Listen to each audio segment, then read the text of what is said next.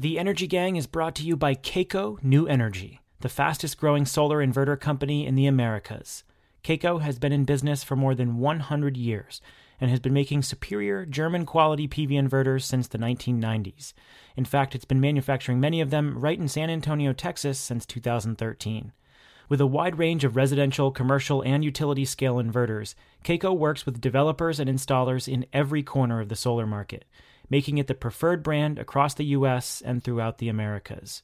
Learn more about Kaco's superior quality and service at kaco-newenergy.com. That's Kaco, K-A-C-O newenergy.com. From Greentech Media, this is The Energy Gang a weekly digest on energy, clean tech, and the environment. I'm Stephen Lacey.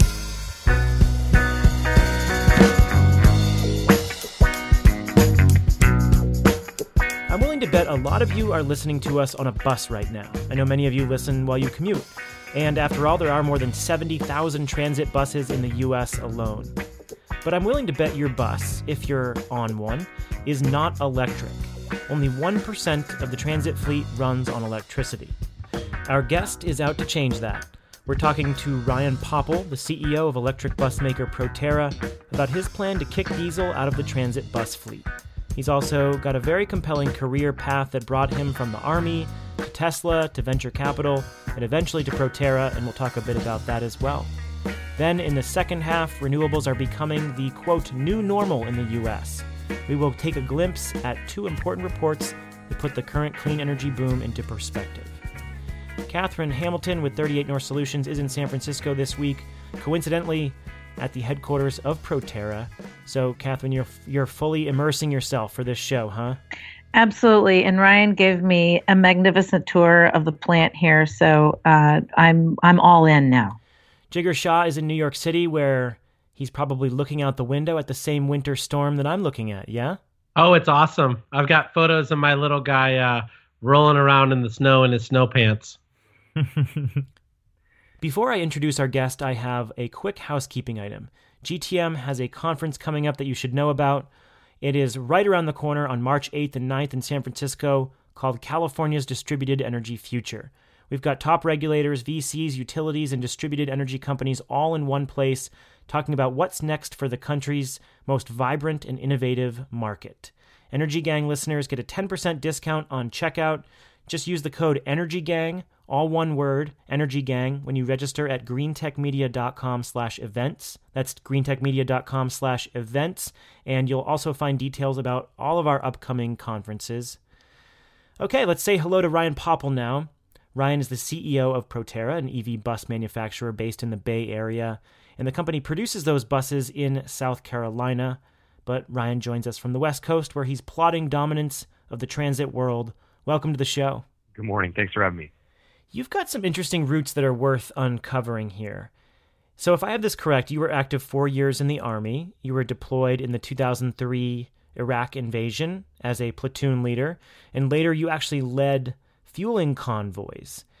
I've talked to a ton of people in the military who eventually get into this field, and many of them have said it was seeing firsthand the complicated logistics of transporting fuel in the battlefield or for like forward operating bases that woke them up to the need for alternatives. Was that the case for you?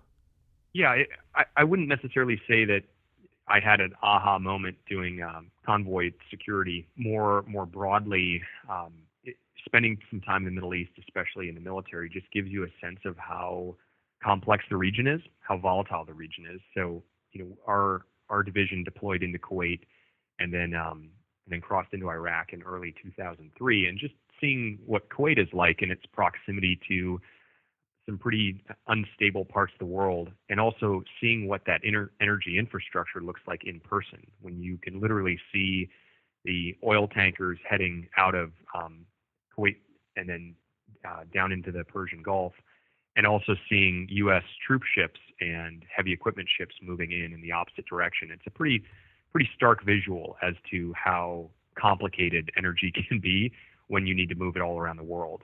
I never planned to do convoy security. It wasn't a career path I I chose to go into. I was an armor officer, so you tend to uh, command vehicle units.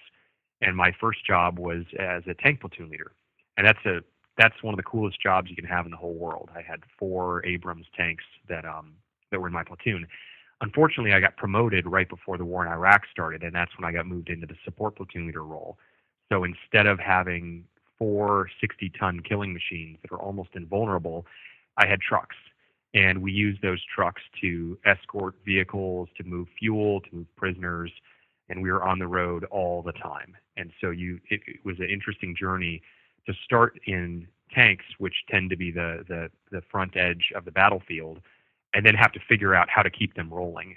It's it's dangerous work. Um, I was fortunate, you know, I nothing happened to me over there, but if you look at the casualty rates, uh, running convoys is a is an extremely risky job. Um, the insurgents tend to understand that that is that is where they should focus their efforts because a smart insurgent does not want to take on a tank or an infantry platoon. They want to take on the bullets and the fuel that enable that platoon to fight. So when I came back from the Middle East, I spent a lot of time thinking about what I wanted to do um, after my military career, and I just couldn't shake the thought that energy was something that would be worth spending my career on. So then you went to business school, and after that, you ended up at Tesla as a very early employee. What impact did that have on your view of the transportation world? So when I when I was looking at Tesla, I, w- I was also looking at opportunities in alternative energy transportation like biofuels and hydrogen. And I still remember it was I, I was on the phone with um, with Tim Wenzel, who at the time was the head of HR at Tesla, and he was trying to explain to me why what they were doing with electric vehicles made a lot of sense. Um, and we were talking on the phone while I was driving my car, and he mentioned that the infrastructure for electric vehicles is much simpler strategically than these these other approaches to try to develop alternative um, alternative fuel for transportation. I looked out my window and I could see the transmission lines around me from the energy sector, and that was kind of the light bulb moment for me. Even in 2007, electric vehicles could make a lot of sense because fundamentally the energy infrastructure already existed, and what you needed to do is build a great product and then solve what I would call the last meter infrastructure problem, which is basically connecting the grid to the vehicle. But that's a much easier problem than creating a national pipeline network for biofuel or hydrogen and then figuring out how to distribute it. So that brings us to Proterra. After Tesla, you went to the well known VC firm Kleiner Perkins, where you were a board observer for this young startup electric bus maker. And you eventually became the CEO because the company needed a turnaround after having trouble selling its buses to municipalities. You said in one interview that it was the company you most fell in love with. Why did you love it so much, even though it had fallen on such hard times? Yeah, so my my fascination with Proterra really started even before Kleiner was invested in the company. We were doing some research on other sectors within industry that were going to be disrupted by the emergence of low cost electric vehicle drivetrains. And we we kind of define that technology as everything from from the battery pack to the the electric motor. So basically, the thesis was cheap batteries are probably going to change a lot of other industries as well. And what early venture investments can we make to get behind companies that represent where this market is going versus where it is today? So, as part of our research, we visited a bunch of different companies and a lot of industrial applications. I mean, almost anything that runs on diesel or gasoline, you can start asking why shouldn't it be electric. We found a number of companies that were starting to move into transit, school bus, city bus, and we were really fascinated with Proterra. For me, what really sort of set the hook is I went to their very first commercial deployment when it was when they shipped three vehicles to Foothill Transit in Southern California. Foothill Transit operates a fleet of around 350 buses, and it covers parts of LA County, Orange County, and San Bernardino County. The thing that was so remarkable to me about it, especially having come out of Tesla, where we were selling cars for $100,000, was that the people who showed up to learn about this electric bus, in from my perspective, there was not an electric car that they were going to be able to afford in the next 10 or even 20 years. A lot of the people who showed up wanting to learn about these new electric buses that Foothill had deployed, they couldn't afford a new car let, or a used car, let alone a new car. So this was a non-driving market. You saw students, you saw senior citizens. You also saw people from uh, the disabled community that need alternative forms of transportation. And what I loved about it is that electric vehicle technology is the is the coolest way to get from point A to point B. Anyone who's ridden in a well engineered, well manufactured electric vehicle, you fall in love with it. It's smooth, it's quiet, it's powerful, it's high tech. And what Proterra was doing was saying, let's take the most advanced vehicle technology and let's put it into the base of the pyramid, into our transportation infrastructure that everyone has access to. I always thought that Proterra had the right idea. And I thought the same thing about Tesla when I joined in 2007. The, the right idea and being able to grow a business are two very different things. And sometimes the entrepreneur or the founder that has a great idea isn't necessarily doesn't necessarily have the skill set to grow a business from one million dollars to hundred million dollars in revenue or to a billion in revenue. So when the board decided to make some changes to the management team and really focus on a team that could grow the company, I thought it was a really good fit for what I had experienced in at Tesla from 2007 to 2010. Those were probably some of the toughest early years at Tesla. The kind of honeymoon was over with the investors. The company was really struggling to get the Roadster into production and make money on it. And it was the blocking and tackling of building a technology business.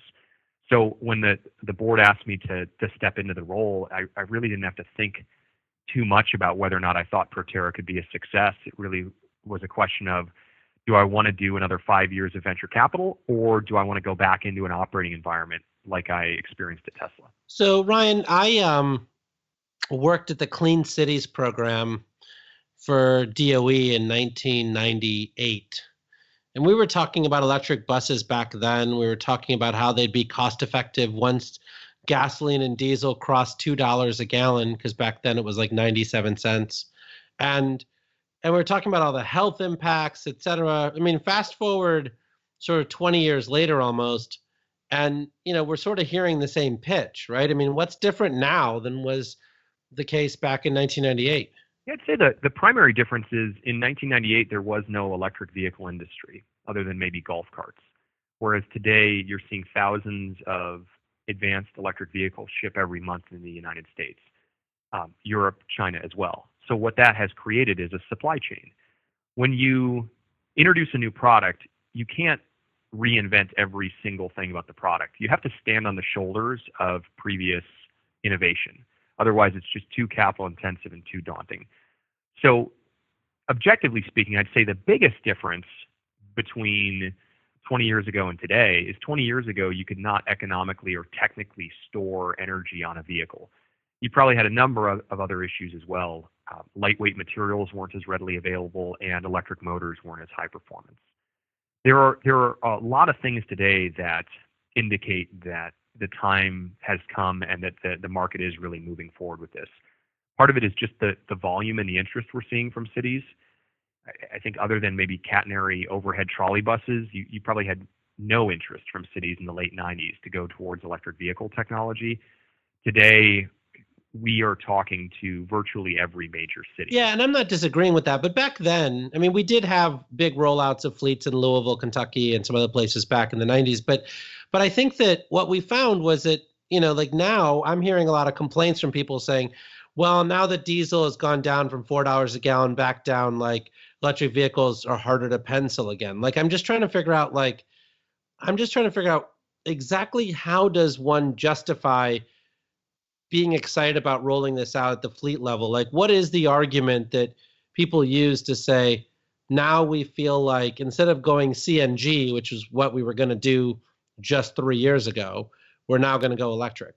Well, I mean, I can give you my opinion on it. I, I, think it's also worth asking the fleets that are procuring electric vehicles or have stated that they're going 100% electric. So there are multiple fleets now in the United States that have said they're they're going to transform their entire fleet to EV by 2030.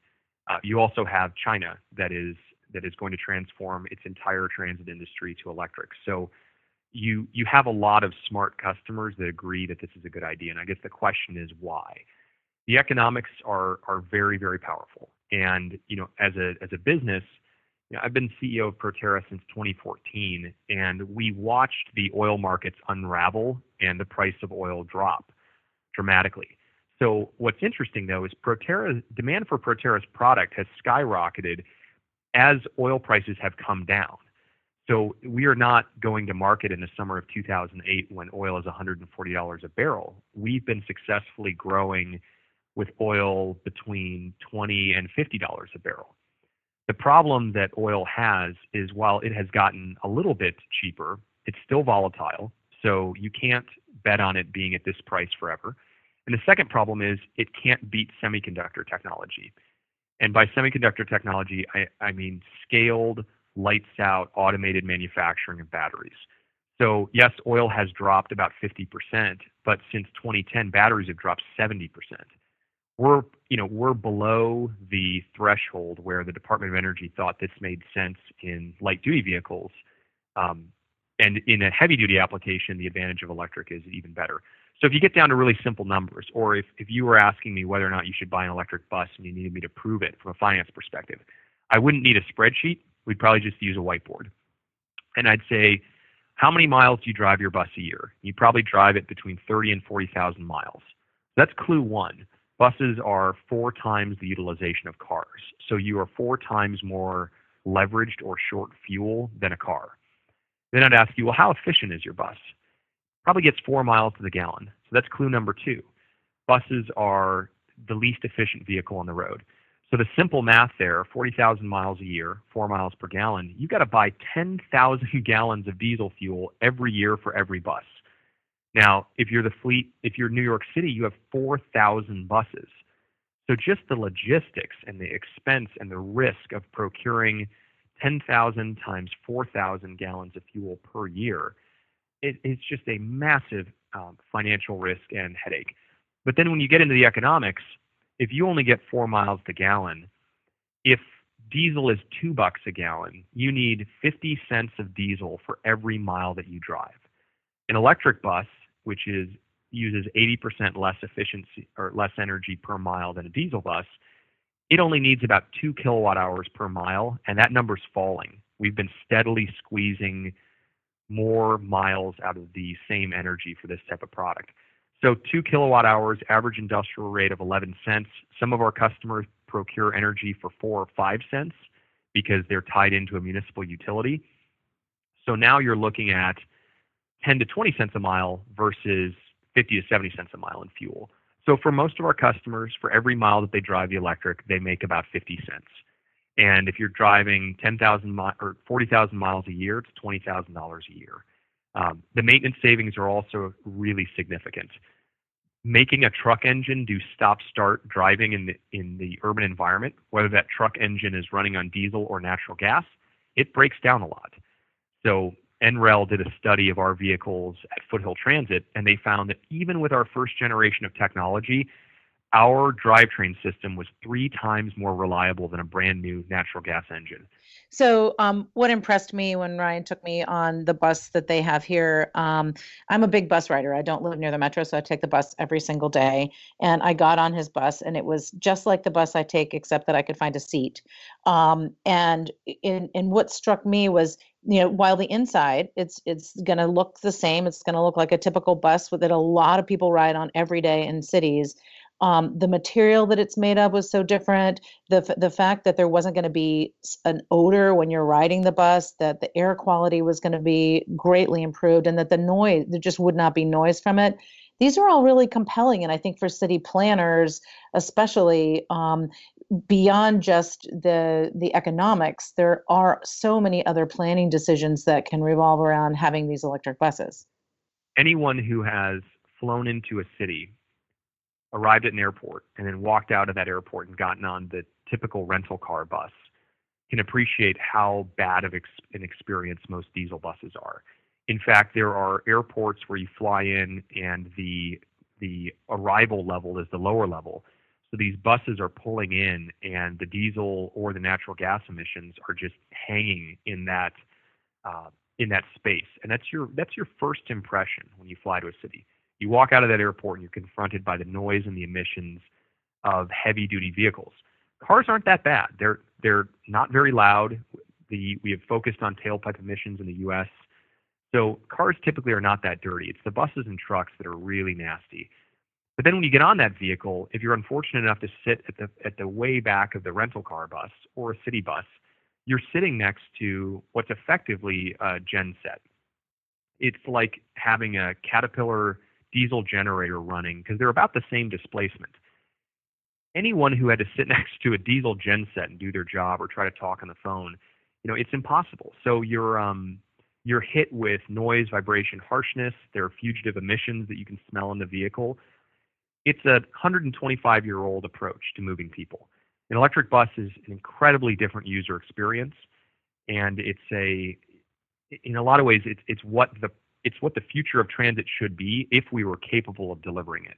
We sometimes ask ourselves, well, if we could wave a magic wand, what would surface transport be like, or what would a city be like in 20 years? I would hope that we are talented enough to have a model where the prime mover of people in a city is not loud and polluting and um, and and and difficult to even have a conversation inside of that vehicle. So you pretty much design everything in house from the battery packs to the powertrain. What did you learn from your time at Tesla uh, that like fed, feeds into your in-house design and your broad de- design philosophy? Are you applying anything from your days at Tesla to what you're doing at Proterra? Yeah, that, that's that's a great question. And in fact, when when I looked at taking on the, the CEO role at Proterra, I asked the board a number of questions about what their philosophy was going to be for this company. Proterra had done a lot of things really well, really smart. So I felt like the starting point for this company from a, a product architecture perspective was was very good.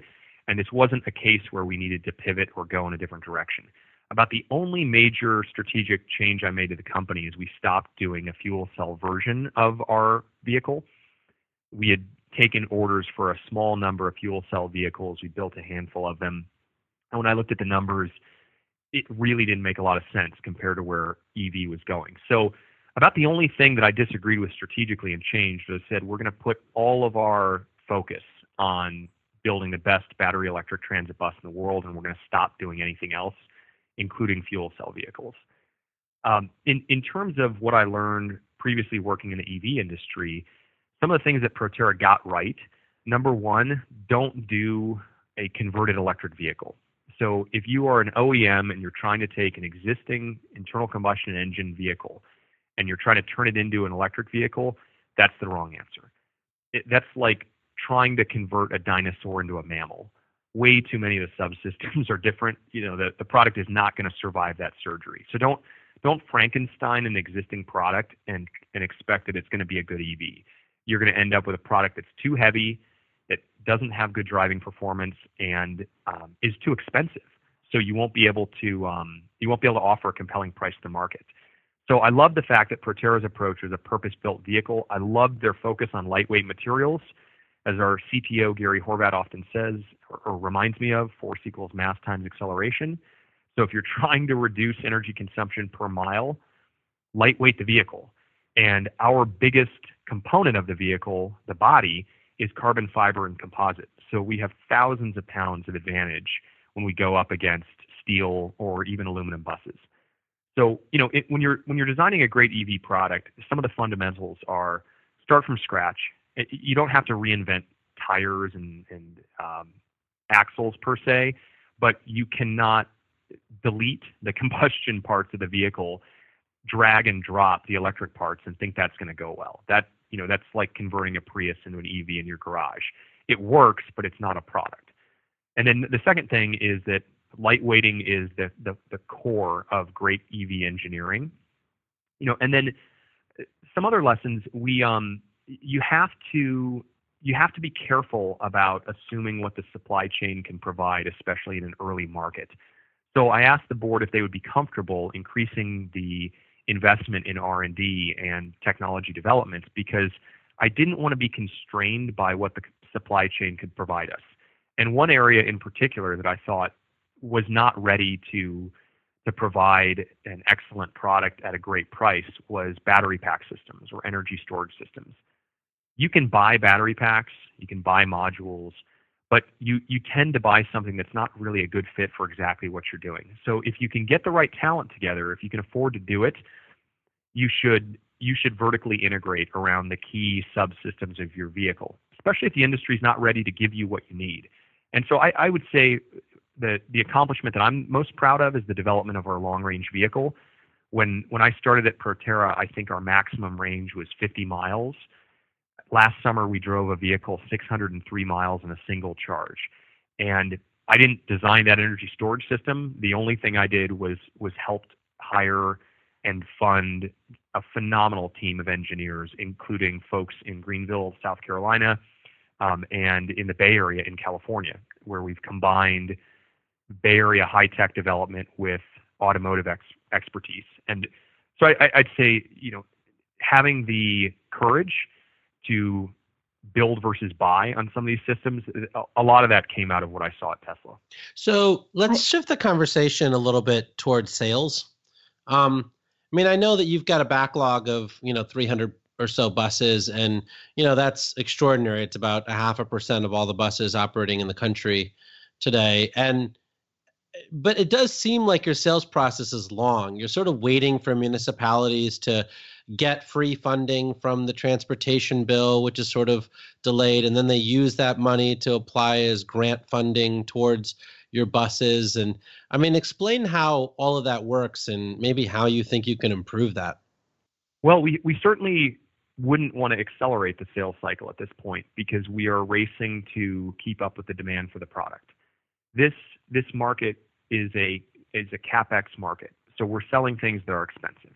So if you're selling airplanes if you're selling trains if you're selling roads if you're selling buses you're you're basically in the infrastructure market. So our sales cycle is is not that different from a Boeing, Airbus, Bombardier.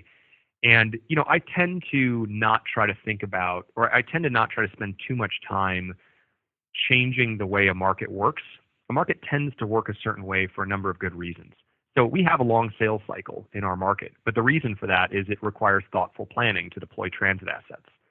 You know, we can we could go into a transit agency and we could give them a great sales pitch but no one says, great, I'll take five, drop them off tomorrow. There's a lot of planning and logistics that go into buying even a diesel bus or a natural gas bus. So the way that the nature of the industry is a thoughtful, planned out sales process. Probably not that different from utility scale solar. So the the that's the downside. You know, it's it's not as fast as downloading mobile apps, but nothing is. Um, the upside is it's predictable and it's big. So we can put a sales leader on a project and they can bring in two or three deals a year. And you could say, well, that, that's terrible. How are you possibly going to build a business if your sales force, if, if someone sells only three customers a year? Well, when a customer buys 25 electric buses for $750,000 a piece, the sales force leverage is phenomenal. And we don't have to, our, our customers are sophisticated. We don't have to teach them how to use buses. They they know how to run a transit system. They typically know how many units they need, and they typically buy one to two years ahead of when they need them. So, you know, really for us, it's an organizational problem. Um, I I want to push back a little bit on the, the idea that our customers apply for uh, federal money and then they wait and then they get free buses. This is an infrastructure market. So when you think about rail or bus or roads, there is not we as a country have decided to publicly fund infrastructure because there really isn't a good private sector model to transport the elderly, disabled veterans, community college students. So we, we subsidize things like bridges, roads, airports, ports, trains, buses. So what our customers do is they apply for what's called formula funding. They can use that funding for all sorts of different infrastructure. They can use the same money they spend on our product for diesel buses. So there's about I'd say roughly two to three billion dollars of formula funding for, per year that um, that helps to support the rollout of about 5,000 buses a year. What has happened in our market is we're priced basically at parity to diesel hybrid right now without a subsidy. Diesel hybrid is about 24% of new purchases in our market. CNG is another 24%. So when you add in CNG's infrastructure cost, electric is as affordable or cheaper on an upfront investment basis than a fleet of CNG vehicles. So I'd say roughly 40% of this market right now today can buy our product without a subsidy. And that's the result of us reducing the price of the product and the cost structure of the product. A couple years ago, our product was a million dollars a bus. It was uh, a little bit less expensive than a fuel cell bus. Today, a fuel cell bus is $1.3 million, and a an EV transit bus is $750,000. So, one of the reasons I'm so confident about where this is going is I just get, got back from visiting battery suppliers in a lot of different countries and reviewing their product roadmaps and looking at their competitive quotes. We're already beating CNG and hybrid today on the economics, and that's 2017 battery pricing. You start rolling in 2018, 2019, 2020, this is only going to get worse. So, you know, we are we are focused on growing as fast as we responsibly can. Um, our goal is to make sure that no one has to buy a diesel bus 10 years from now. Yeah, but then make a prediction for me, right? So it, let's say there's whatever 3,000 new buses shipped out every year, 4,000 or so. And so, you know, when does a material a number of those turn electric? Let's call it a quarter of those every year turn electric. I'm going to pile in here. I've read that you think diesel, diesel hybrid, and compressed natural gas buses will basically be phased out of new sales in transit by 2020, and that diesel bus manufacturers are likely to go extinct sometime in the next decade. What leads you to believe that the transit sector is facing stranded assets, as you call them? Well, there will be stranded assets if companies aren't agile you know, when I listen to the earnings calls for heavy duty vehicle manufacturers, the public markets are already starting to ask them, what's your plan for electric and what's your plan for autonomous? It really is a question for the incumbent manufacturers. Are they going to evolve or are they going to make carriages until they turn the lights out? We could look at China as an example. China is not a good market for building diesel buses anymore. And it took about 10 years from the beginning of building some rudimentary electric vehicles to today. But electric buses are quite prevalent in China, and that's the largest bus market in the world. The, the second largest is the United States. So I don't think it's crazy to say that the U.S. may follow a similar path that China has, especially given that the U.S. has better electric vehicle technology. So we're actually better at this than any other country in the world. The other thing I'd look at, and I think is quite encouraging, is the heavy duty vehicle sector and transit in particular has been quite successful at implementing more efficient technology. When you have to buy 10,000 gallons of fuel per year, you think about managing fuel costs every single year. It's it is your number one or number two driver of your cost structure. So it's the main thing.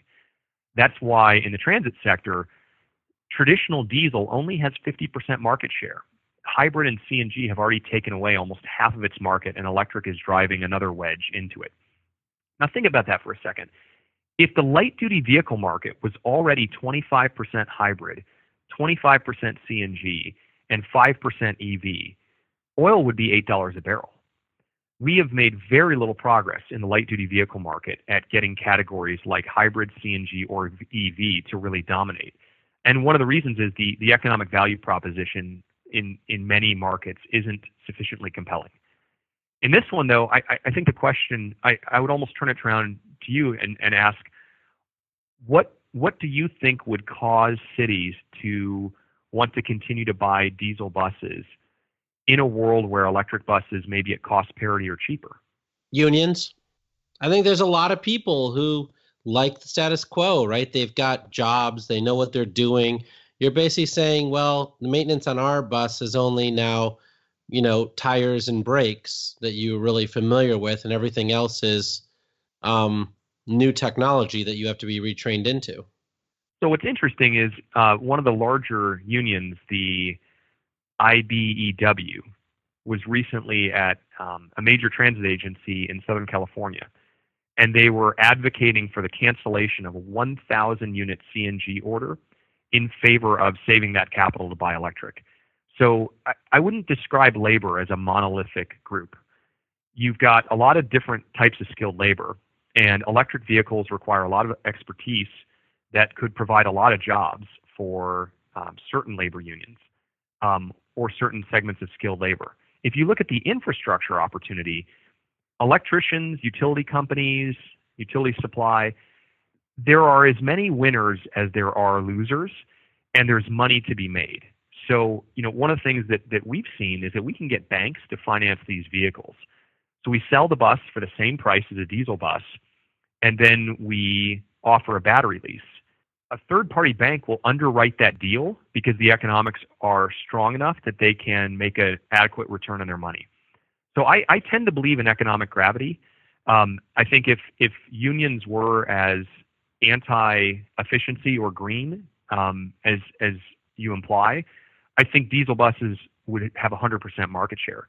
But in fact, a lot of the skilled labor in the U.S. has actually welcomed advanced technology like hybrid because it's a great uh, training opportunity.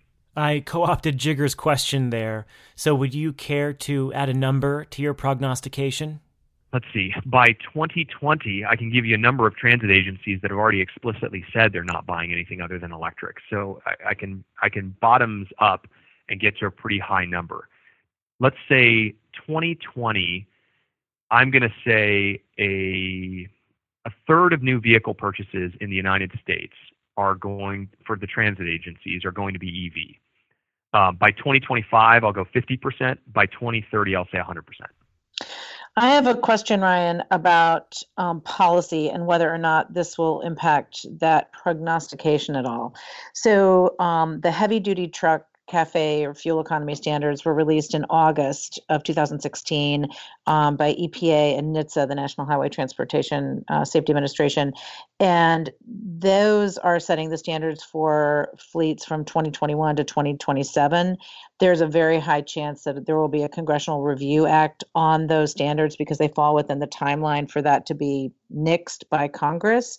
And I'm just wondering if that's going to affect the market at all. I mean, I know that the heavy duty truck sector is already you know at risk of non-compliance but i just wonder if that plays at all into the thinking of whether or not we can move forward in a real way with this market well you know i think it's important to think about this in a global context um, the us is a big important market but these technology drivers are global and uh, the us influences global trends, but it doesn't control them or drive them unilaterally.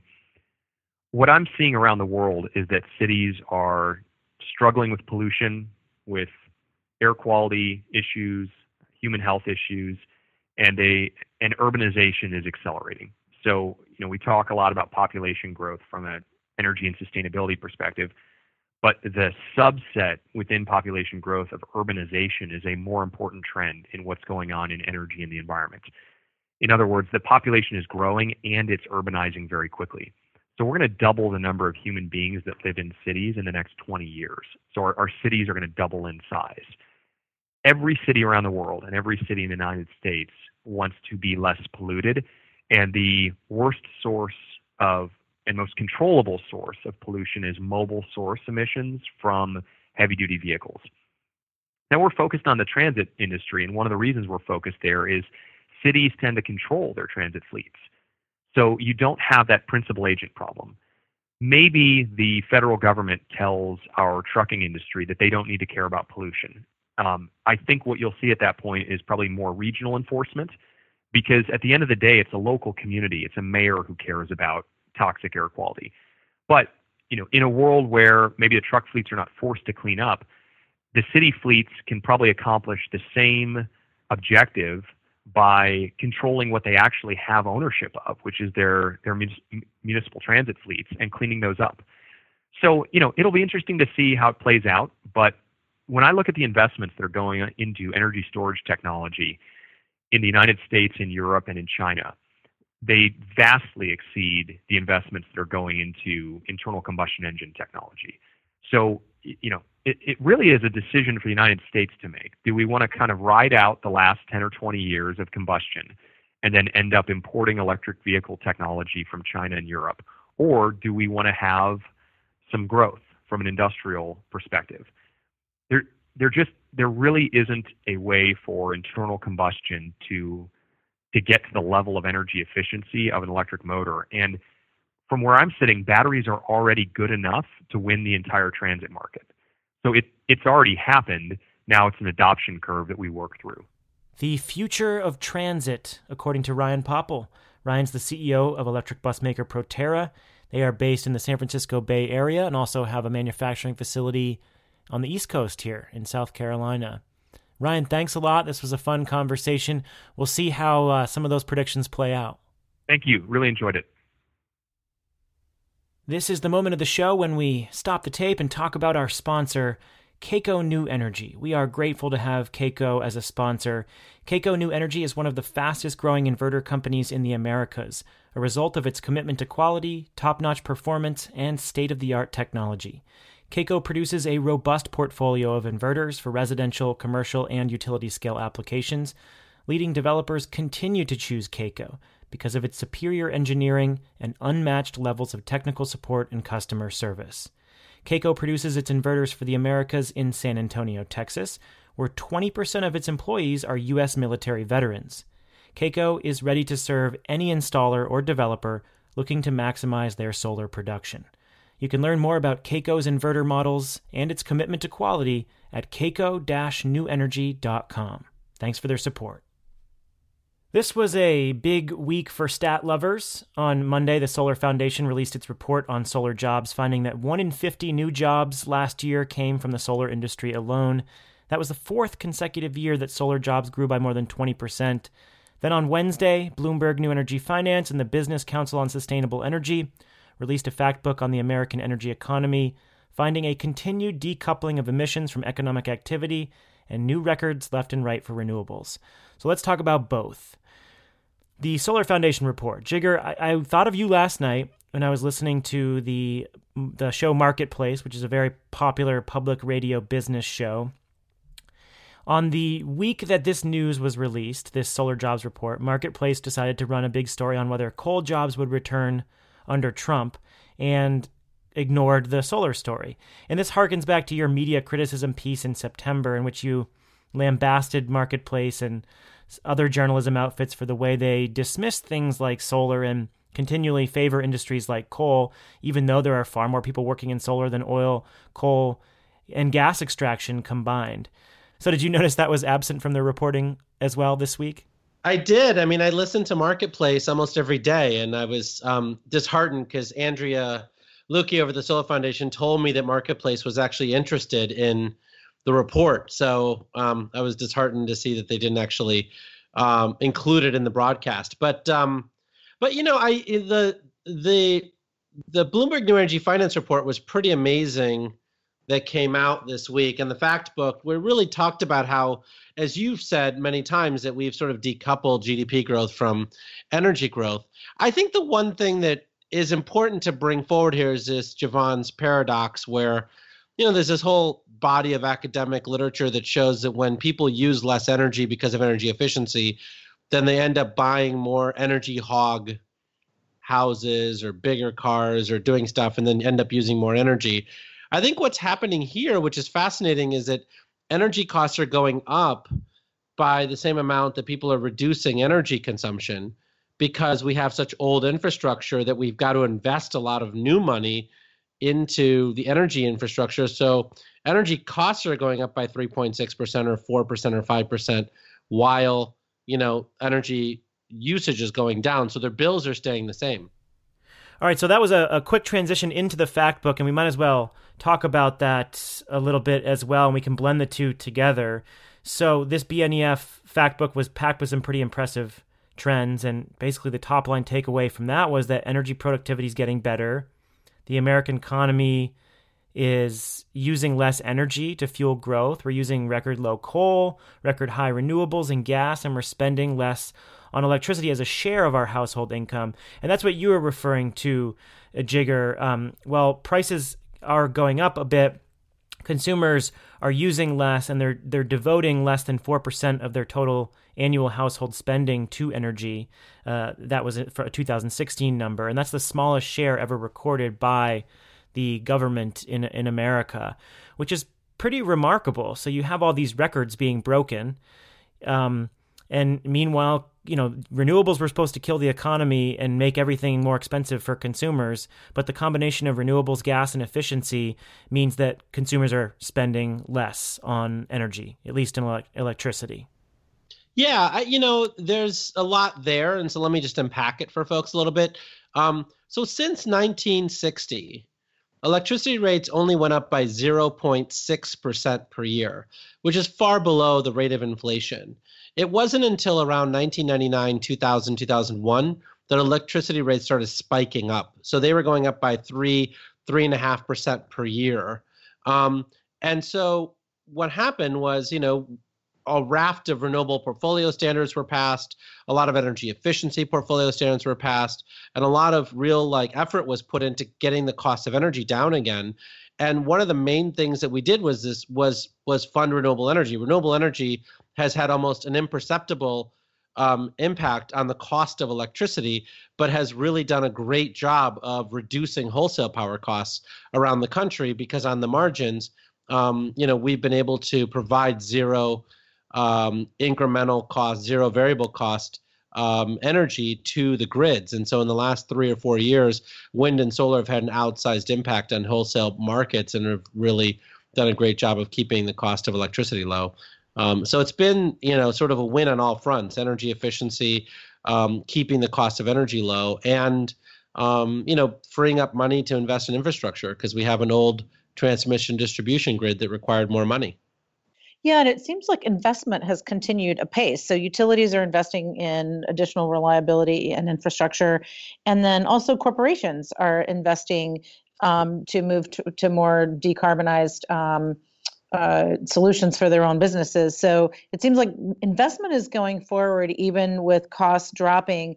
And policies have also helped, which is like PACE financing, infrastructure of transmission siting, the Clean Power Plan and CAFE standards have also been really important. You know, some of those may be shifting, and yet it doesn't seem like that is has dampened yet the the trend in investment.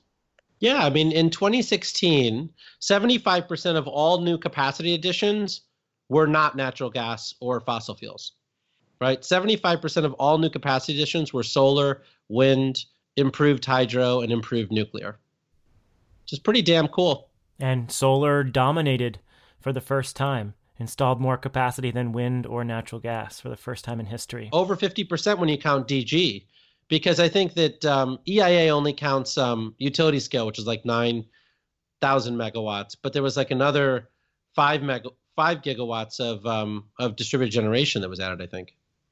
So it's just just extraordinary. And that's why I set up this discussion with a look at media coverage, which you know I thought was actually quite lacking. So you had your usual reports from like uh, Chris Mooney at the Washington Post, you know, Vox, Greentech Media, a bunch of trade journals. People are focused on many of the impressive stats coming out of coming out of these reports, but many of the other mainstream press outlets are completely ignoring this story. And I don't say that from an advocacy perspective because I'm talking about selection bias.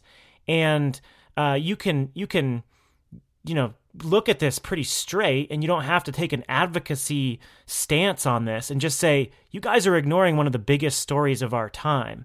And so it, it kind of flummoxes me that in a week that we had some of the most impressive stats ever posted by these industries um, in a very clear shift in the electricity sector, more clear than ever before, that outlets um, across the spectrum are largely ignoring this story.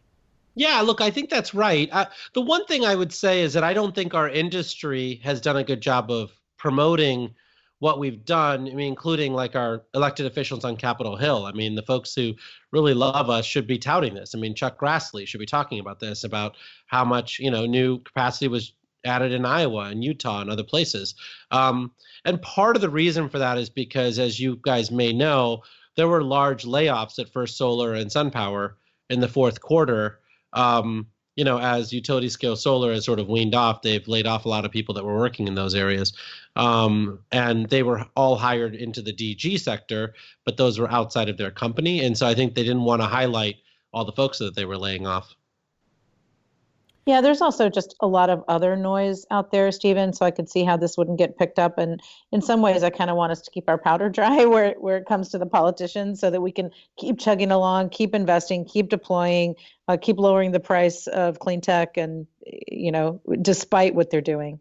But why would we keep the powder dry on that, Katherine? I mean, we have real champions on renewable energy in terms of Capitol Hill. Why wouldn't they want to tout their role in um, promoting extraordinary job growth. 51,000 people, one in 50 people in in 2016 were hired by the solar industry. Why wouldn't they want to tout it in their own districts?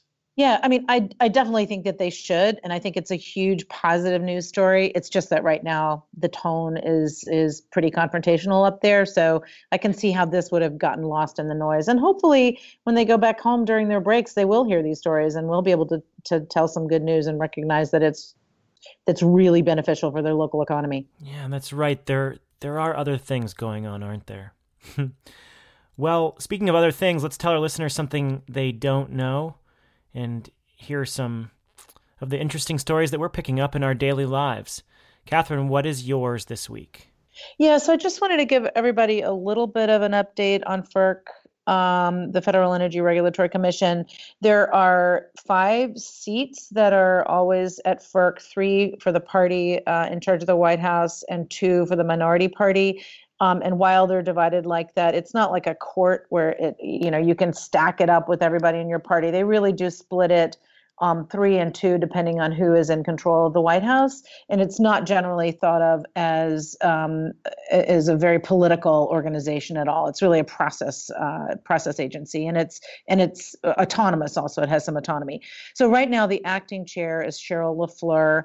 Um, she came out of National Grid. She's one of the only um, commissioners who's ever come out of utility industry. So she really does understand that industry, which I find very helpful when I talk to her. She's always been very, very supportive of efficiency and demand response, and she really understands those markets very well. She's just the acting chair until um, the president then puts three, he's got three seats open uh, for GOP members, and assuming one of those would then would become the chair, and she would then go back to being a commissioner. And then uh, Commissioner Honorable her term expires in June of this year, but she that seat is a Democratic seat. So then Chuck Schumer would then, you know, put someone forth for that. And there's been a lot of discussion as to who could potentially be, you know, nominated by Trump. I don't even want to speculate. I've heard a lot of names, and some of them seem like they would be very competent people. But how do they get things done? Because there are only two commissioners. There's no quorum. So what they did was they they passed a rule when uh, Chairman Bay left that the director of the Office of Energy Markets and regulation, who's Jamie Simler, um, who has been the head of Office of uh, Policy and Innovation. She's done a lot of different things. She was Bay's chief of staff as well. She's there, and so she is going to be able to cast a vote on rate filings, to accept or suspend filings, to extend time for action in cases, to do waivers for uncontested filings. So she can weigh in so they can get some things done because there are a lot of things that are out there in the public interest that have to get done that you can't just do with two commissioners. So she's able to weigh in and this, just for the folks who listen, shouldn't hold up at all the notice of proposed rulemaking on storage and aggregated distributed energy resources. That those comments are due early next week, I think Monday, and um, that should not because it's a proposed rulemaking the staff will still be going through all of those filings. That'll still be progressing forward. So i think the way it stands now is things that are really um, highly contested are probably not going to be decided on but sort of the way they're working they've figured out a way around it where they can get um, this director to weigh in. For those of you who don't speak ferc um, buried in that is a very important point here. We have two commissioners out of a five member commission. Uh, without a quorum, they can't really approve anything. So, a lot of developers, mostly gas pipeline developers, have applications sitting in a queue. They're waiting anxiously. Months will go by before their applications are approved, potentially. Uh, very costly, and a lot of people are concerned. Is that a fair way to wrap up basically what you just said? Well, There are dozens of confirmations that have to go through before. I mean, I haven't heard nothing on when FERC would be up, but there's a lot that the Senate has to get through before they can even put anybody in place there, and we don't even have any uh, nominees yet. Right. And I'm sure when we get some of those nominees, as you said, a number of names have been floated around. I've seen Barry Smitherman out of Texas, Neil Chatterjee out of Mitch McConnell's office. We'll speculate or discuss some of those potential commissioners and what they would bring to FERC, which is um, an extraordinarily important agency in the electric sector and natural gas pipeline siting sector. Okay, good story. We'll keep our eyes on that one. And uh, Jigar, what is yours? So um, I was looking at the data uh, in Europe, and um, basically, uh, wind energy is now at 153.7 gigawatts in Europe onshore, which means that it's now um, 16.7% of all of the capacity, electricity capacity, not the megawatt hours, but just the capacity in Europe. So it's overtaken coal in terms of capacity um, as of this year, which is pretty phenomenal. And they're still investing extraordinary amounts of money on offshore. Um, so that number is going to keep going up. And I think it'll be the number one largest source of capacity by the end of the decade. Dag nabbit, this is now the second time this has happened. I was going to talk about that report out of Europe as well. So, thinking on my feet here, I guess um, I'll talk about the Ivanpah plant, which is uh, co owned by NRG Energy, the former company of David Crane. And in March of last year, the Wall Street Journal asked bluntly, Is Ivanpah about to shut down? If you remember the CSP plant had been struggling to keep pace with the projected electricity production as part of its contract with PG&E and it was burning a ton of natural gas. But now according to media reports I was reading some stories today and yesterday plant operators say it's back on track.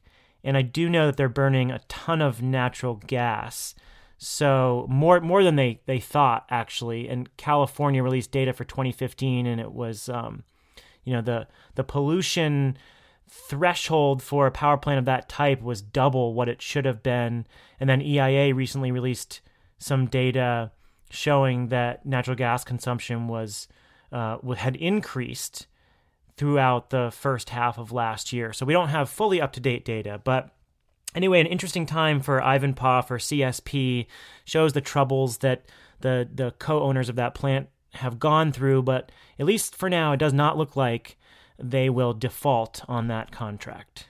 So, a good piece of news for the company, I suppose. Okay, that's it, folks. Thanks for listening. You can catch everything, every show that we've ever done on SoundCloud, on iTunes, on Stitcher Radio, Overcast, NPR One, anything that you choose to listen to podcasts with. And um, you can go to greentechmedia.com for a lot of the stories that we cover and talk about, and we've got show notes there of all our podcasts. Send us an email at podcasts at greentechmedia.com. We take your show ideas into consideration. Katherine, enjoy your West Coast trip. Safe travels back to the East Coast. Thanks so much. I can definitively tell you that any drought out here is over. And uh, there's no drought of snow out here. So, Jigar, enjoy when you hang up. I'm sure you'll do business, but you should be outside rolling around in the snow. I do love snow, and this was one of the bigger snowfalls New York's had this year, so I'm going to enjoy it. I'm going to go strap on the skis and head up north this weekend. With Jigar Shah and Katherine Hamilton, I'm Stephen Lacey, and we are the Energy Gang, a production of GreenTechMedia.com. We'll catch you next week.